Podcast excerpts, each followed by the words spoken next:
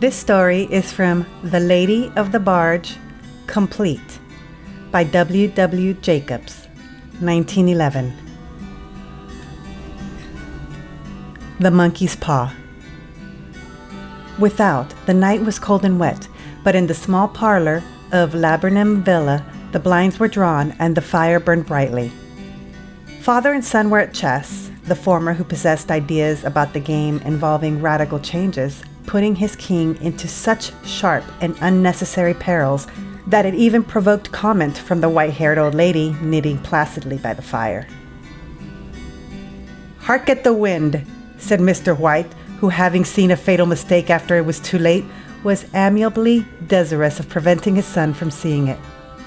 I'm listening, said the latter, grimly surveying the board as he stretched out his hand. Check. I should hardly think that he'd come tonight, said his father, with his hand poised over the board. Mate, replied the son. That's the worst of living so far out, bowed Mr. White bawled Mr. White, with sudden and unlooked with sudden and unlooked for violence. Of all the beastly, slushy, out of the way places to live in, this is the worst. Pathway's a bog and the road's a torrent. I don't know what people are thinking about. I suppose because only two houses in the road are let, they think it doesn't matter. Never mind, dear, said his wife soothingly. Perhaps you'll win the next one. Mr. White looked up sharply, just in time to intercept a knowing glance between mother and son. The words died away on his lips, and he hid a guilty grin in his thin gray beard. There he is, said Herbert White as the gate banged so loudly and heavy footsteps came toward the door. The old man rose with hospitable haste and opened the door, was heard condoling with the new arrival. The new arrival also condoled with himself, so that Mrs. White said, Tut tut, and coughed gently as her husband entered the room, followed by a tall, burly man, beady of eye and rubicund of visage. Sergeant Major Morris, he said, introducing himself. The sergeant major shook hands and, taking the preferred seat by the fire, watched contentedly while his host got out whiskey and tumblers and stood a small copper kettle on the fire. At the third glass, his eyes got brighter and he began to talk. The little family circle regarding with eager interest this visitor from distant parts as he squared his broad shoulders in the chair and spoke of wild scenes and doughy deeds of wars and plagues and strange peoples. Twenty one years of it, said Mr. White, nodding at his wife and son. When he went away, he was a slip of a youth in the warehouse. Now look at him. He don't look to have taken much harm, said Mrs. White politely. I'd like to go to India myself, said the old man just to look around a bit, you know? Better where you are, said the sergeant major, shaking his head. He put down the empty glass and, sighing softly, shook it again. I should like to see those old temples and jugglers, said the old man. What was that you started telling me the other day about a monkey's paw or something? Nothing, said the soldier hastily. Leastways, nothing worth hearing. Monkey's paw? said Mrs. White curiously. Well, it's just a bit of what you might call magic, perhaps, said the sergeant major offhandedly. His three listeners leaned forward eagerly. The visitor absent mindedly put his empty glass to his lips and then set it down again. His host filled it for him. To look at, said the sergeant major, fumbling in his pocket, it's just an ordinary little paw, dried to a mummy. He took something out of his pocket and offered it. Mrs. White drew back with a grimace, but her son, taking it, examined it curiously. And what is there special about it? inquired Mr. White as he took it from his son, and having examined it, placed it upon the table. It had a spell put on it, said the sergeant major, by a very holy man. He wanted to show that fate ruled people's lives, and that those who interfered with it did so to their sorrow. He put a spell on it so that three separate men could each have three wishes from it. His manner was so impressive that his hearers were conscious that their light laughter jarred somewhat. Well, why don't you have three, sir? said Herbert White cleverly. The soldier regarded him in the way that middle age is wont to regard presumptuous youth. I have, he said quietly, and his blotchy face whitened.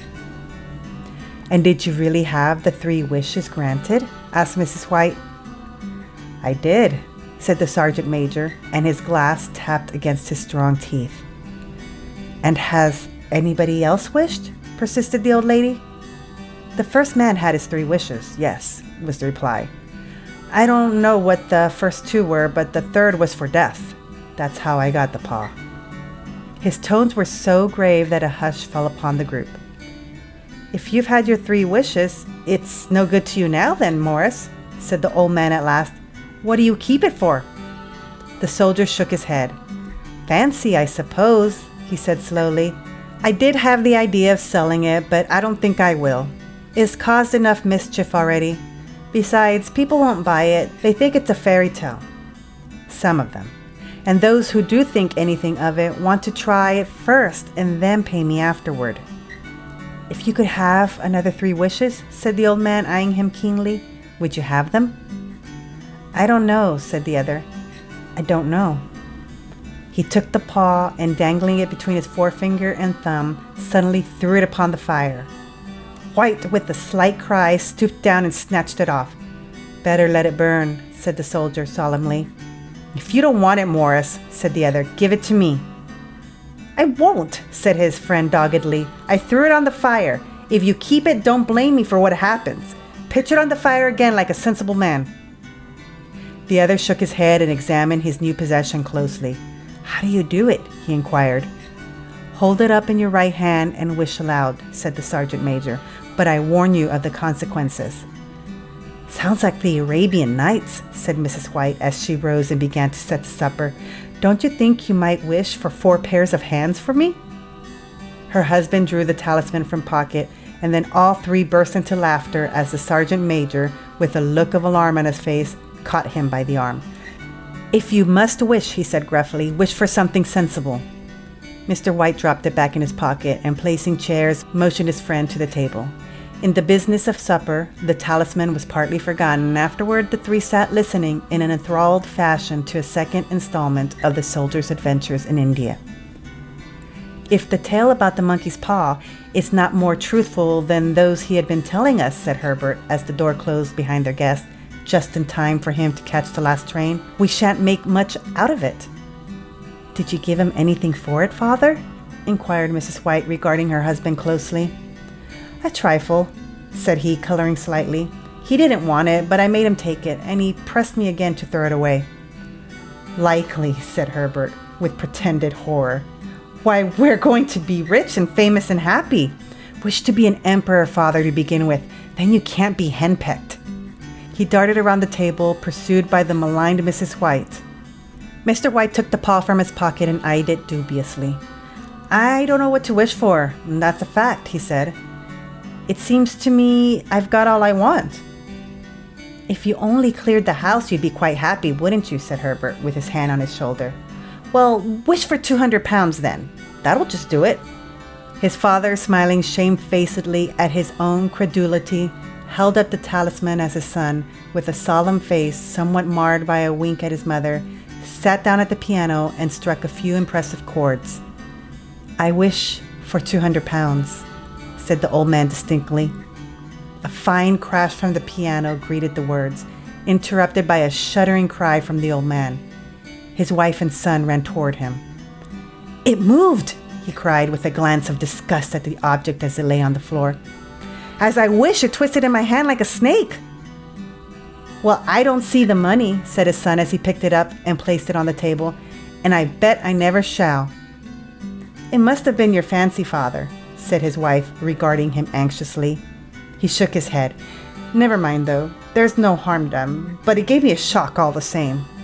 They sat down by the fire again while the two men finished their pipes. Outside, the wind was higher than ever, and the old man started nervously at the sound of a door banging upstairs. A silence unusual and depressing settled upon all three, which lasted until the old couple rose to retire for the night. I expect you'll find the cash tied up in a big bag in the middle of your bed, said Herbert, as he bade them good night, and something horrible squatting up on top of the wardrobe, watching you as you pocket your ill gotten gains. He sat alone in the darkness, gazing at the dying fire and seeing faces in it. The last face was so horrible and so simian that he gazed at it in amazement. It got so vivid with a little uneasy laugh he felt on the table for a glass containing a little water to throw over it. His hand grasped the monkey's paw, and with a little shiver, he wiped his hand on his coat and went up to bed. In the brightness of the wintry sun next morning, as it streamed over the breakfast table, he laughed at his fears. There was an air of prosaic wholesomeness about the room which it had lacked on the previous night, and the dirty, shriveled little paw was pitched on the sideboard with a carelessness which betokened no great belief in its virtues. I suppose all old soldiers are the same, said Mrs. White. The idea of us listening to such nonsense. How could wishes be granted in these days? And if they could, how could 200 pounds hurt you, father? Might drop on his head from the sky, said the frivolous Herbert. Morris said that things happen so naturally, said the father, that you might, if you so wished, attribute it to coincidence. Well, don't break into the money before I come back, said Herbert as he rose from the table. I'm afraid it'll turn you into a mean, avaricious man, and we shall have to disown you. His mother laughed and, following him to the door, watched him down the road and, returning to the breakfast table, was very happy at the expense of her husband's credulity all of which did not prevent her from scurrying to the door of the postman's knock, nor prevent her from referring somewhat shortedly to retired sergeant majors of bibulous habits when she found that the post brought a tailor's bill. Herbert will have some more of his funny remarks, I expect, when he comes home, she said as they sat at dinner. I dare say, said Mr. White, pouring himself out some beer. But for all that, the thing moved in my hand, that I'll swear to. You thought it did, said the old lady soothingly. I say it did, replied the other. There was no doubt about it. I had just. What's the matter? His wife made no reply.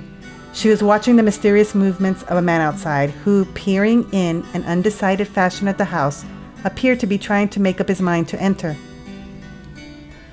In mental connection with the 200 pounds, she noticed that the stranger was well dressed and wore a silk hat of glossy newness. Three times he paused at the gate, and then walked on again. The fourth time he stood with his hand upon it, and then with sudden resolution flung it open and walked up the path. Mrs. White at the same moment placed her hands behind her and hurriedly unfastening the strings of her apron, put that useful article of apparel beneath the cushion of her chair. She brought the stranger, who seemed ill at ease, into the room. He gazed at her furtively and listened in a preoccupied fashion as the old lady apologized for the appearance of the room and her husband's coat, a garment which he usually reserved for the garden. She then waited as patiently as her sex would permit for him to broach his business, for he was at first strangely silent. I was asked to call, he said at last, and stooped over and picked up a piece of cotton from his trousers. I come from Maw and Meggins. The old lady started. Is anything the matter? she asked breathlessly. Has anything happened to Herbert? What is it? What is it? Her husband interposed. There, there, mother, he said hastily. Sit down and don't jump to conclusions. You've not brought bad news, I'm sure, sir. And he eyed the other wistfully. I'm sorry, began the visitor. Is he hurt? demanded the mother wildly. The visitor bowed in assent. Badly hurt, he said quietly, but he is not in any pain. Oh, thank God, said the old woman, clasping her hands. Thank God for that. Thank. She broke off suddenly as the sinister meaning of the assurance dawned upon her, and she saw the awful confirmation of her fears in the other's averted face. She caught her breath, and turning to her slower witted husband, laid her trembling old hand upon his. There was a long silence. He was caught in the machinery, said the visitor, at length in a low voice. Caught in the machinery, repeated Mr. White in a dazed fashion. Yes, he sat staring blankly out at the window and taking his wife's hand between his own, pressed it as he had been wont to do in their old courting days nearly forty years before. He was the only one left to us, he said, turning gently to the visitor. It is hard. The other coughed and rising walked slowly to the window. The firm wished me to convey their sincere sympathy with you in your great loss, he said without looking around. I beg that you will understand I am only their servant and merely obeying orders. There was no reply. The old woman's face was white. her eyes staring and her breath inaudible. On the husband's face was a look such as his friend the sergeant might have carried into his first action. I was to say that and Meggins disclaim all responsibility, continued the other. They admit no liability at all, but in consideration of your son's services, they wish to present with you a certain sum as compensation. Mr. White dropped his wife's hand and, rising to his feet, gazed with a look of horror at his visitor. His dry lips shaped the words. How much? Two hundred pounds, was the answer. Unconscious of his wife's shriek, the old man smiled faintly, put out his hands like a sightless man, and dropped a senseless heap to the floor. In the huge new cemetery, some two miles distant, the old people buried their dead and came back to a house steeped in shadow and silence. It was all over so quickly that at first they could hardly realize it and remained in a state of expectation as though of something else to happen. Something else which was to lighten this load, too heavy for old hearts to bear. But the days passed and expectation gave place to resignation, the hopeless resignation of the old, sometimes miscalled apathy. Sometimes they hardly exchanged a word, for now they had nothing to talk about, and their days were long to weariness. It was about a week after that the old man, waking suddenly in the night, stretched out his hand and found himself alone. The room was in darkness, and the sound of subdued weeping came from the window. He raised himself in bed and listened. Come back, he said tenderly. You'll be cold. It's colder for my son, said the old woman, and wept afresh. The sound of her sobs died away on his ears. The bed was warm and his eyes heavy with sleep. He dozed fitfully and then slept until a sudden wild cry from his wife awoke him with a start. The paw, she cried wildly. The monkey's paw. He started up in alarm. Where? Where is it? What's the matter? She came stumbling across the room toward him. I want it, she said quietly. You've not destroyed it? It's in the parlor on the bracket, he replied, marveling. Why? She cried and laughed together and bending over kissed his cheek. I only just thought of it, she said hysterically. Why did I think of it before? Why didn't you think of it? Think of what? he questioned. The other two wishes, she replied. You've only had one. Was not that enough? he demanded fiercely. No, she cried triumphantly. We'll have one more. Go down and get it quickly and wish our boy alive again. The man sat up in bed and flung the bedclothes from his quaking limbs. Good God, you're mad! he cried aghast. Get it, she panted. Get it quickly and wish. Oh, my boy, my boy. Her husband struck a match and lit the candle. Get back to bed, he said unsteadily. You don't know what you're saying. We had the first wish granted, said the old woman feverishly. Why not the second? A coincidence, stammered the old man. Go and get it and wish, cried his wife, quivering with excitement. The old man turned and regarded her as his wife shook. He's been dead ten days. And besides, he. I would not tell you else, but I could only recognize him by his clothing. If he was too terrible for you to see then, how now? Bring him back, cried the old woman and dragged him towards the door. Do you think I fear the child I have nursed? He went down in the darkness and felt his way to the parlor and then to the mantelpiece. The talisman was in its place, and a horrible fear that the unspoken wish might bring his mutilated son before him before he could escape from the room seized upon him, and he caught his breath as he found that he had lost the direction of the door. His brow cold with sweat, he felt his way around the table and groped along the wall until he found himself in the small passage with the unwholesome thing in his hand. Even his wife's face seemed changed as he entered the room. It was white and expectant, and to his fears seemed to have an unnatural look upon it. He was afraid of her. Wish, she cried in a strong voice.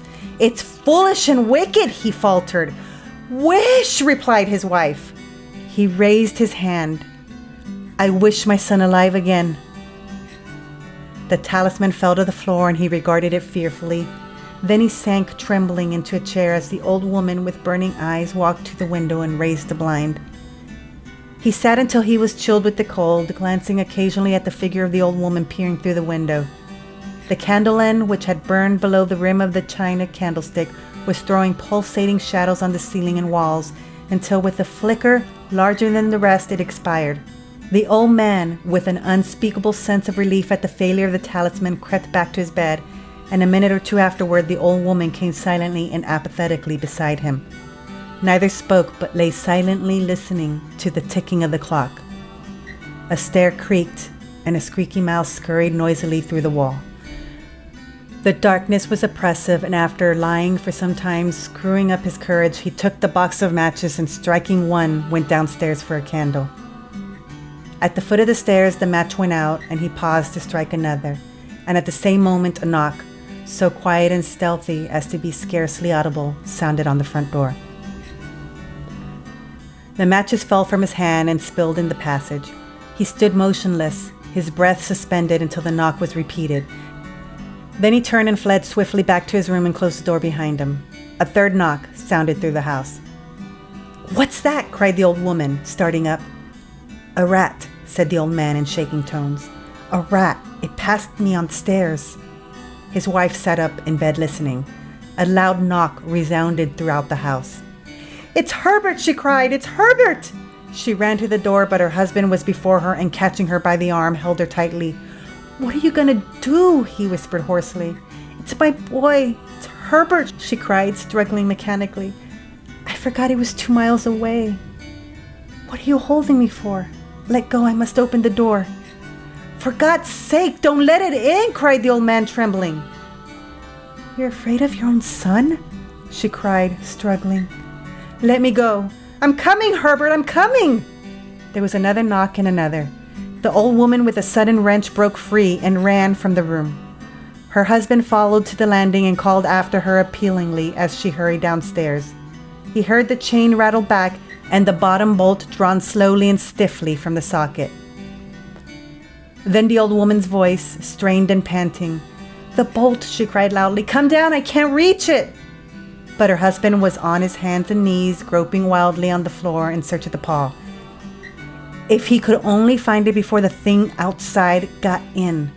A perfect fusillade of knocks reverberated throughout the house, and he heard the scraping of a chair as his wife put it down in the passage against the door.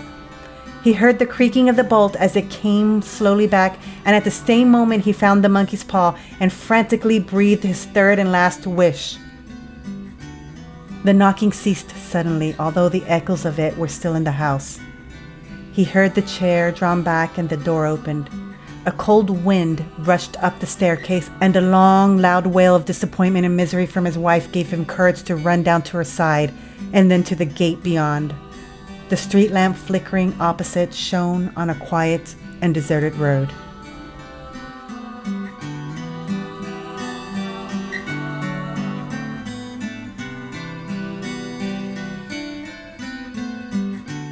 Thank you for listening to Nightmare on Fifth Street, a horror movie podcast.